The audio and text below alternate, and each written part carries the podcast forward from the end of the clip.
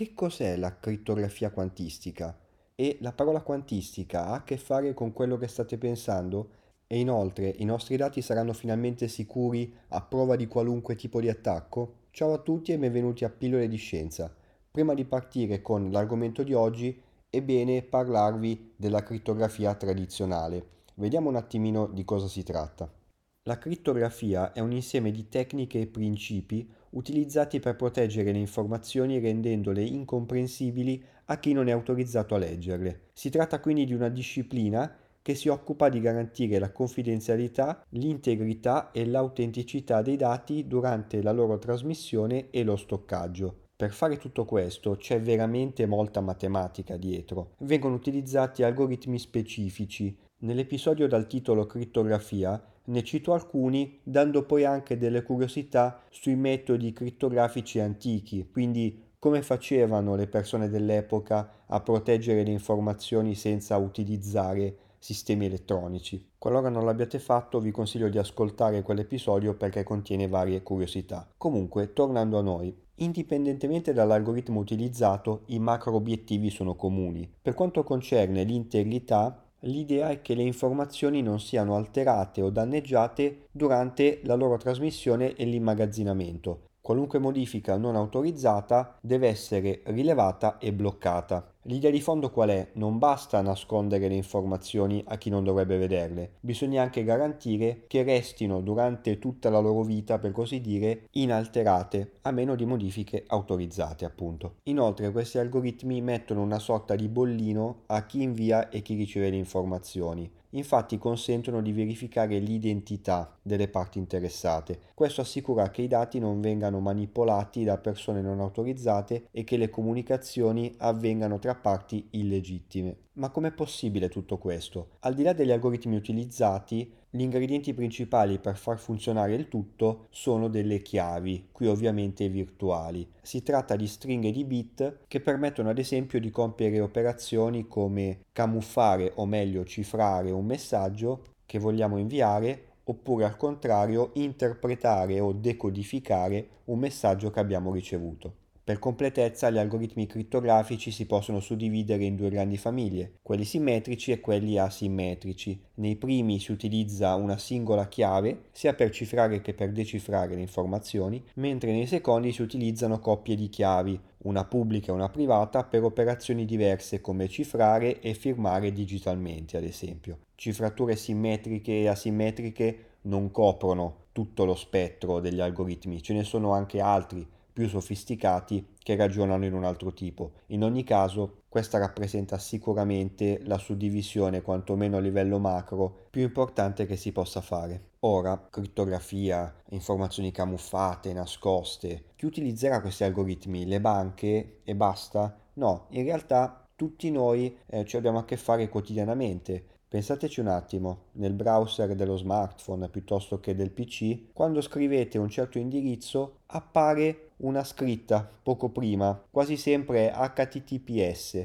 La S finale sta per Secure, il che significa che la navigazione web tra il vostro dispositivo e il server che contiene quel sito è sicura, a meno ovviamente di attacchi, quindi è cifrata per garantire un certo livello di sicurezza. Inoltre la S finale vi dà anche informazioni circa l'autenticità di quel sito, per evitare ad esempio di fornire dati personali a un suo doppione malintenzionato. Ci sono anche altri esempi di utilizzi della crittografia nella quotidianità, ma sicuramente l'HTTPS è quello di gran lunga più importante. Ho parlato della S e non dell'HTTP davanti. C'è un episodio del podcast che parla proprio di questo protocollo che di fatto ha rivoluzionato il mondo. Ascoltatelo per saperne di più. Ora veniamo a noi. Dopo aver introdotto il concetto di crittografia, entriamo nel merito di quella quantistica. Si tratta, come potrete immaginare, di una forma avanzata eh, di questa materia che sfrutta i principi appunto della meccanica quantistica per garantire una sicurezza ancora maggiore rispetto ai sistemi crittografici tradizionali. Tutto parte da un computer quantistico. Si tratta di un dispositivo che via via sta prendendo sempre un po' più piede anche in applicazioni pratiche sono ancora molto costosi, ma l'arrivo nel mercato globale è soltanto questione di tempo. Questi computer non utilizzano i bit tradizionali, quindi 0 e 1,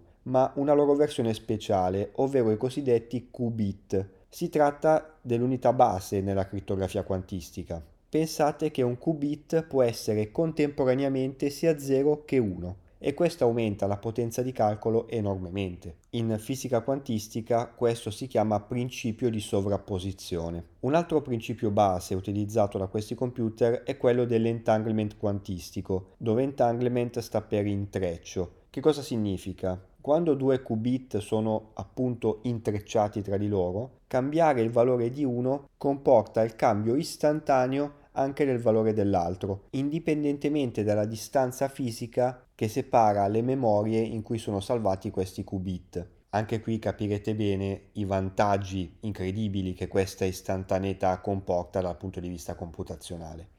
Sostanzialmente principi di fisica quantistica super teorici portati nel mondo pratico. Serve dell'hardware molto complesso per fare tutto ciò, ma come vi dicevo esiste già. Per farvi capire la potenza di quanto vi ho appena raccontato, faccio alcuni esempi. Classico. Alice vuole mandare una chiave segreta a Bob, ma non solo. Alice è particolarmente sgamata e tecnologica perché manda una chiave quantistica, composta per di più da qubit entangled. A questo punto un malintenzionato cerca di intercettare questi qubit ed è qui che entra in gioco l'entanglement quantistico che consente ad Alice e Bob di intercettare istantaneamente appunto eventuali variazioni nei qubit. Questo significa efficienza assoluta nel rilevare eventuali problemi. Con la crittografia tradizionale i tempi sono ovviamente non istantanei e magari a volte è anche più difficile interpretare eventuali attacchi.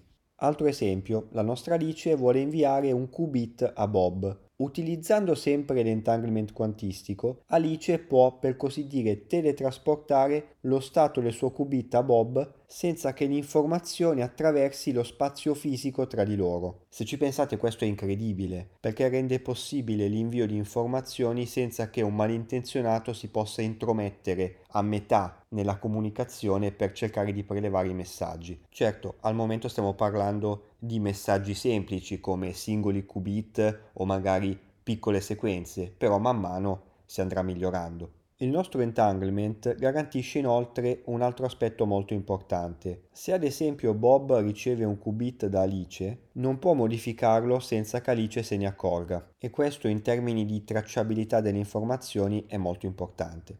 Tutti questi concetti vengono incapsulati un po' come per la crittografia tradizionale dentro a degli algoritmi, Sicuramente tra i più famosi algoritmi di crittografia quantistica abbiamo il BB84, nome curioso, prende infatti in prestito i cognomi di Charles Bennett e Gilles Brassard che hanno ideato questo metodo nel 1984, data lontana, però se ci pensate anche gli algoritmi di intelligenza artificiale sono stati ideati decenni prima di avere la tecnologia per sfruttarli appieno.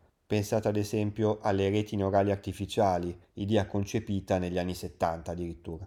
Tornando al nostro BB84, tralasciando i dettagli tecnici, l'idea è un po' quella che vi raccontavo prima, ovvero inviare sequenze di qubit con vari sistemi di controllo in grado di sfruttare i principi della meccanica quantistica, in particolare l'entanglement. I vari algoritmi di crittografia quantistica si differenziano per le tipologie di controlli effettuati, ma i concetti alla base sono comuni. Poi ovviamente ci sono algoritmi più efficienti e più sicuri di altri, ma questo è del tutto naturale e non dimenticate anche che questa branca della crittografia è giovane e quindi nasceranno anche nell'immediato futuro nuovi algoritmi che andranno via via a migliorare come vengono fatte le cose. Quindi, tutto bellissimo, il mondo sarà un luogo più sicuro quantomeno a livello digitale? Non proprio. Infatti, più strumenti per la sicurezza significa anche più strumenti per l'insicurezza. Un computer quantistico in mano a un malintenzionato potrebbe diventare un'arma per smascherare gli algoritmi di crittografia quantistica.